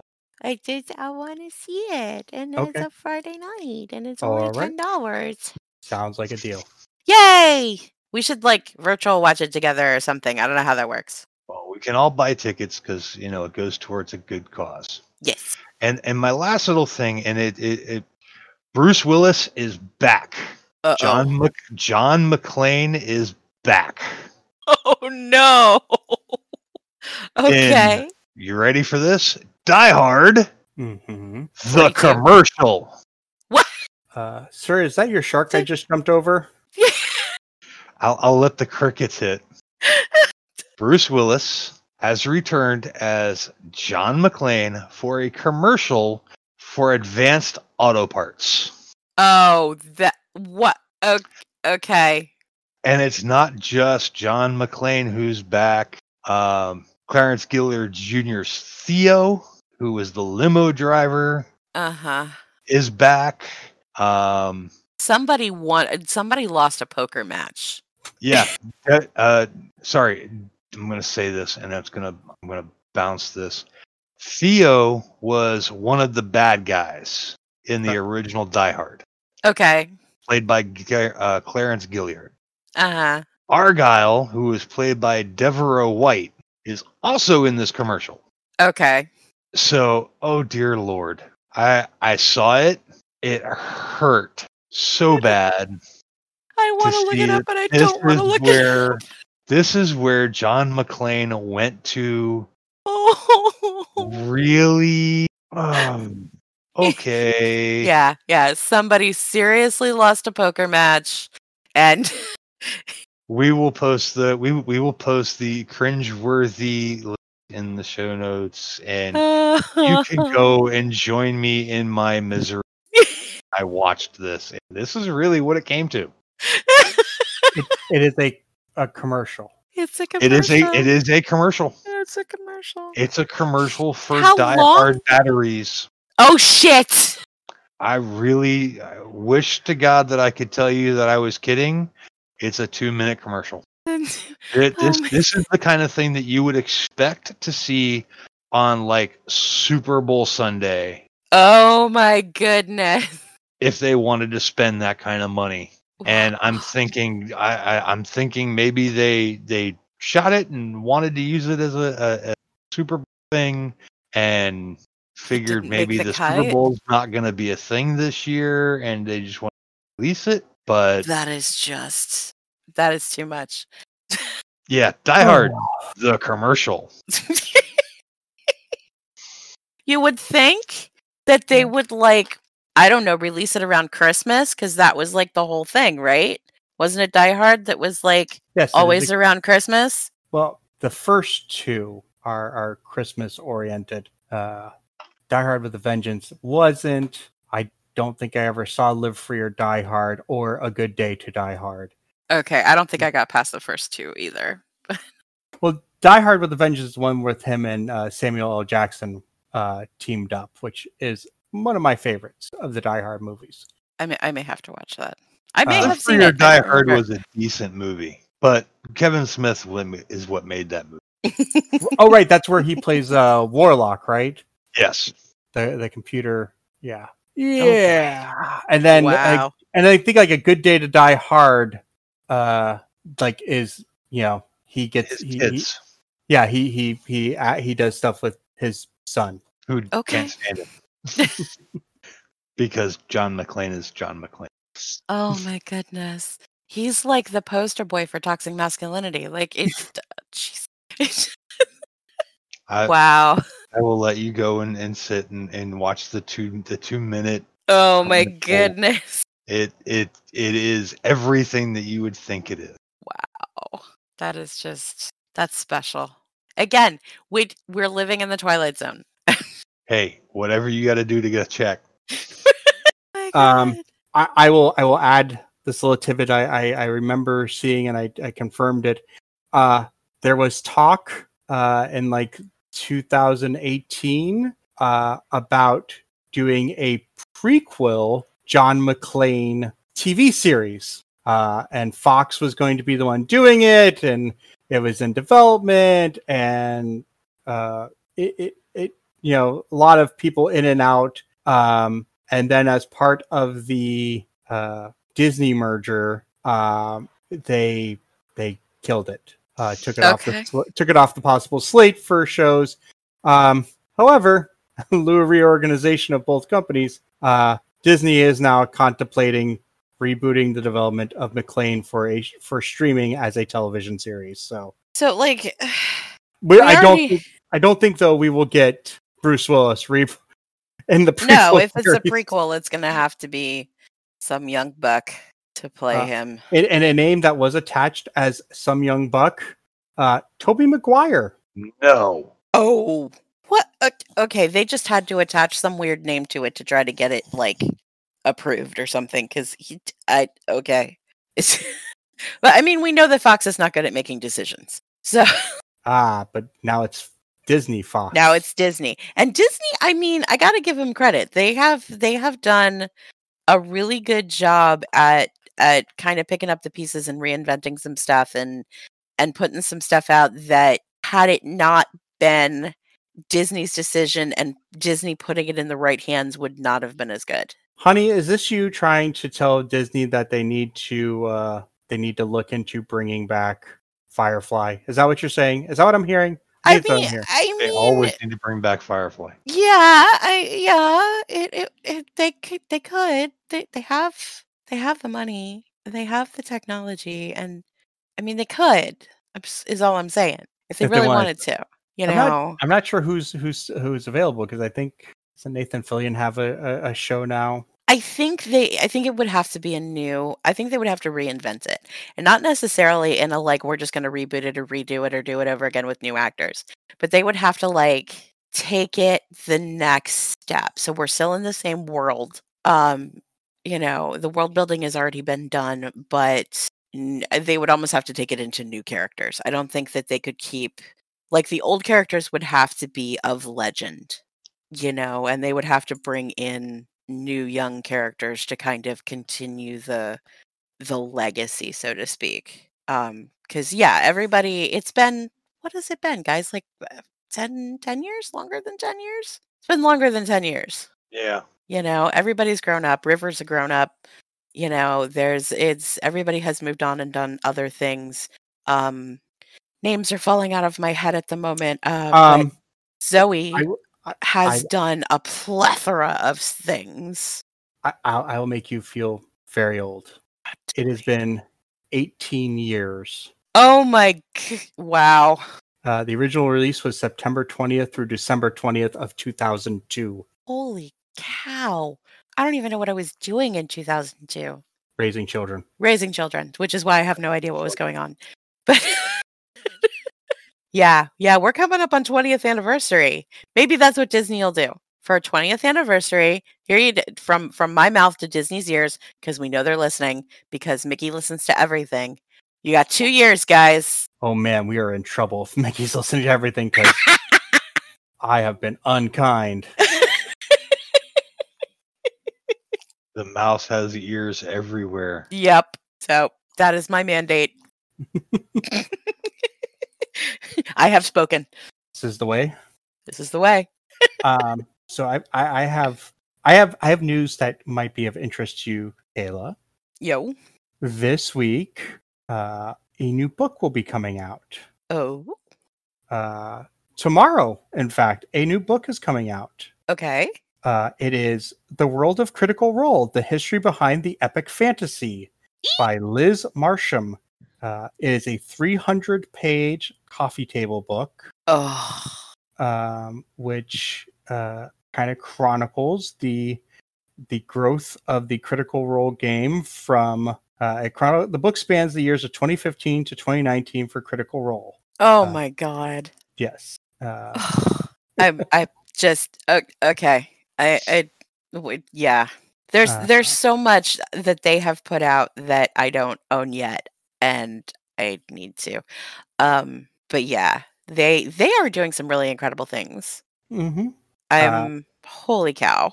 Yeah. Uh, in the world in the world of Critical Role, readers go deep behind the stream with hundreds of illustrations, profiles of the cast, ample trivia, and plentiful personal and professional photograph photographs. Uh.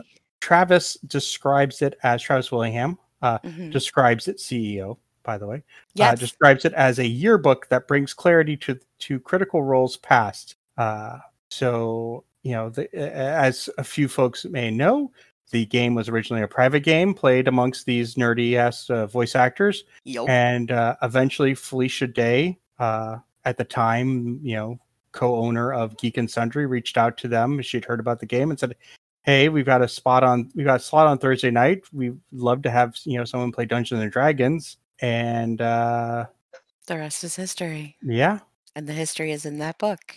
yep. And Oh, that I'm book is available tomorrow. Um, Very and- cool. Yep, and uh, they are, you know, the book will go through a lot of the stuff that you uh, may not have no, may not know about them. Uh, so kind of pretty cool. That's interesting. I, I- I'll be curious to see like how much new discovery because yeah, they need there needs to be like a critical role trivia trivial pursuit game because then that would be another trivia game that nobody would play with me. But uh, Give it time. Give it time. right, Right it'll on. happen.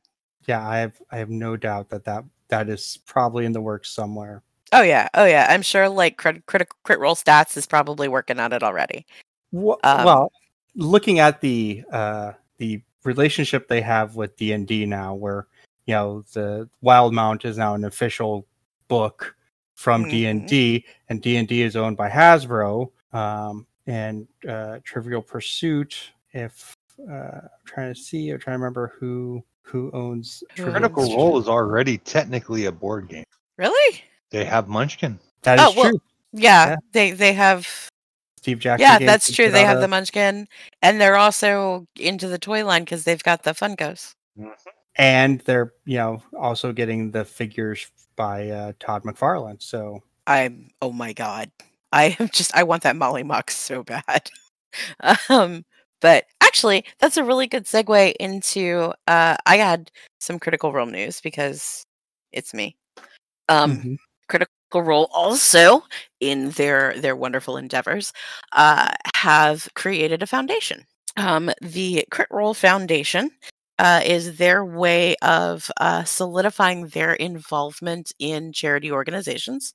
Um, they've been involved in charity organizations from the beginning. They've always tried to uh, to give back um, from the very very beginning, and uh, they have um, solidified that into this wonderful uh, organization run by Ashley Johnson yep, uh, which is very cool. I I think it's so much fun how each of them is finding their niche within the company. Like Travis is the CEO, Marisha is their you know their their showrunner and and does so much, and like they're all kind of finding finding their way uh, in the company. So so the foundation is Ashley's. And the idea is is that they uh, are picking different charities at different times to work with. So it's not just all one charity all the time. They're looking to to spread the wealth um, as much as they can. And if anybody knows anything about the critters, uh, the the crit role fandom, um, the critters are, to say the least, uh, generous and compassionate uh, to to charities and and the like. Um, you know, let not to mention you know them raising eleven million dollars for the company, but yeah, um, so I'm looking up real quick because I, I of course forgot uh the found the um the charity that they're their first charity that they're working with. Uh what is it? Current fundraising campaign. They are working with Native youth and culture programs with First Nations, which I think is an absolutely wonderful and brilliant way to start. definitely. Absolutely. hmm They are that's spot on, exactly where they needed to be to help. Um, and if you want to do- to donate to the foundation, you can donate at criticalrolefoundation.org. That's cool. Very nice. That's Mhm. very cool. Yeah. Yeah, because I remember like they were the. uh I remember when you know first watching and they would do like was it six two six LA and hmm so that is very cool. Yeah. Um, there's a lot of really good information on the uh, the website uh, critrole.com uh, slash foundation. Uh, if anybody wants to look up um, everything that they're dealing with and the details, uh, please feel free to do so. It's some beautiful stuff. Um, all right. Uh, so we have any other news? uh, not got that I can remember offhand. Um, I think we covered All right. a lot of what is kind of going on in the world. Yep. Um, you know, we're still looking at, you know, hoping for eventually movies come back. I mean, the the big news the other week was that uh Regal Cinema, uh, which is owned by a British company, uh, the British parent company decided that they will be closing the theaters, movie theaters, uh, for the remainder of the year, with hope hopefully opening in uh, January 2021 because uh, Regal Cinemas was kind of pinning their hopes on the next James Bond movie that was supposed to come out, but that got pushed back to next year, so they are too. Huh. Okay. Makes total sense. Yeah. Yeah. Yeah, it does. Uh, meanwhile, though, if you are feeling adventurous and want to go watch a movie, I believe AMC and Cinemark are open, but doing you know all sorts of trying to keep you safe while you watch a movie. So Yeah, they're doing like closed seats and, and distancing and all that stuff. So they're I trying. read, a, I read a story that they were looking at cutting deals about renting theaters out. I saw that. Uh, yes, we were talking AM about that yesterday. AMC has a program for ninety nine dollars. You can rent one of their theaters. I, I like. Can I just pick the movie and they get it, or uh, I, I'm gonna have to because i- i- if that's the case, Mm-hmm. I got some movies that I can watch, and I think I can bring like 20 people. I'm down. That would be cool. Five bucks. Five bucks a person. Let's go. right? Like you know, a couple of different, you know, because I mean, it's it's a, it's a foregone conclusion at this point that people are forming uh, quarantine pods. You know, so you have like a couple of households that are kind of, you know, are a little pod together. So you can get that many people together and and stay distant and, and stay safe easily. We should do that. Um, so the AMC rental allow AMC allows rentals for up of up to twenty people, according to the website. Uh, rates start at ninety nine dollars, excluding tax, and increase to three forty nine depending upon the movie, the theater's location, and any other add ons like food and drink. Okay. So, uh, so I'm I- down. I- You know what? I just had a cool idea because there are still movies coming out. D- doing like a if we could do if the geekiest could do that as a uh, like a review, like do like a movie review, like a movie opening with a bunch of our you know twenty closest friends. Um, that would be interesting. Uh, and for a hundred, for an extra hundred dollars, you can get a microphone to greet the guests as they as they enter the auditorium. Can we bring our own microphone and not pay a hundred dollars? Or you can just have the loudmouth stand at the front of the theater and talk. that was my next thought. Is we all have big, huge voices. We don't really don't need the mic. I really don't think so. I was just saying that was so. That's ridiculous, though. Hundred dollars for a microphone. That's That's funny. But you know what? I bet you there's corporations out there that'll do it without thinking Yeah. twice. oh, absolutely. But then again, corporations are not having group. Okay, true story. Oh my god, that's crazy. Huh. Cool. Um, it doesn't. I'm looking to see though if it says about like what uh, like if it's like what's playing in the theater, if you can bring your own, or or if they will you know find you one. That's that's an interesting question. That's something to look into. Mm-hmm. Hmm. Okay. Stay tuned. We may be doing Yes, some weird uh, movie shit. hey, I, I would be more than happy to rent out that theater to watch episode four on the big screen. Hell just- yeah. Screw it. I just get me the print. I'm fine. Okay. All right. Uh, so let's go to the big geek board. We suck at giving each other geek points when there's not a guest. Do you know that? We also suck Uh, at giving each yeah. other geek points when we have a guest. So we have a guest. um, so uh pulling ahead by one, our winner this evening is Will. Yay! And then Joe and I are tied for three. Nice. So, So I mean for me that's better than usual. We're actually about that's actually about average. Three, three to four. You know. Uh, you know, we, Yeah. we kind of know our stuff a little bit. A little bit. A little bit. So, Will, where can Yes, people Joe. find you on the internet? Uh, they can find me at Geekiest Will on the Instagram and the Twitter, uh, which I am slowly but surely learning how to use. Very proud of my. We are very proud of you. Definitely. Yay! Kaila, how about you? Oh, big breath. You, you- all the things. Um, Sound, en- sound engineer would like to sorry. have a word with you. Sorry. it's not the first time I've been told that. Um, Uh, you can find me on the twits at hawk underscore Kaila. You can find me on Instagram at geekiest Kaila. You can find me on Not Safe for Wizards, the D&D actual play podcast, playing Jade. Uh, you can find me at our before mentioned awesome little thrift shop in downtown Davie at 4148 Davie Road if you happen to be in the South Florida area, or you can check us out online at secondhandgoddess net and also secondhand goddess on literally all the socials including get ready for this tiktok. Secondhand goddess has a tiktok.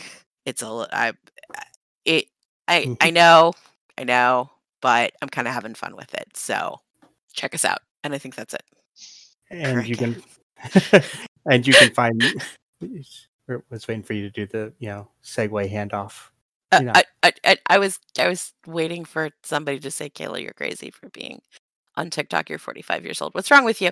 But no, anyway, hey Joe, yes where can we find you on the internet? uh going crazy um you can find me on twitter as at demorgus that's d-e-m-o-r-g-u-s uh you can find this podcast's social medias at the geekiest pod uh however we don't have a tiktok for it yet Just wait.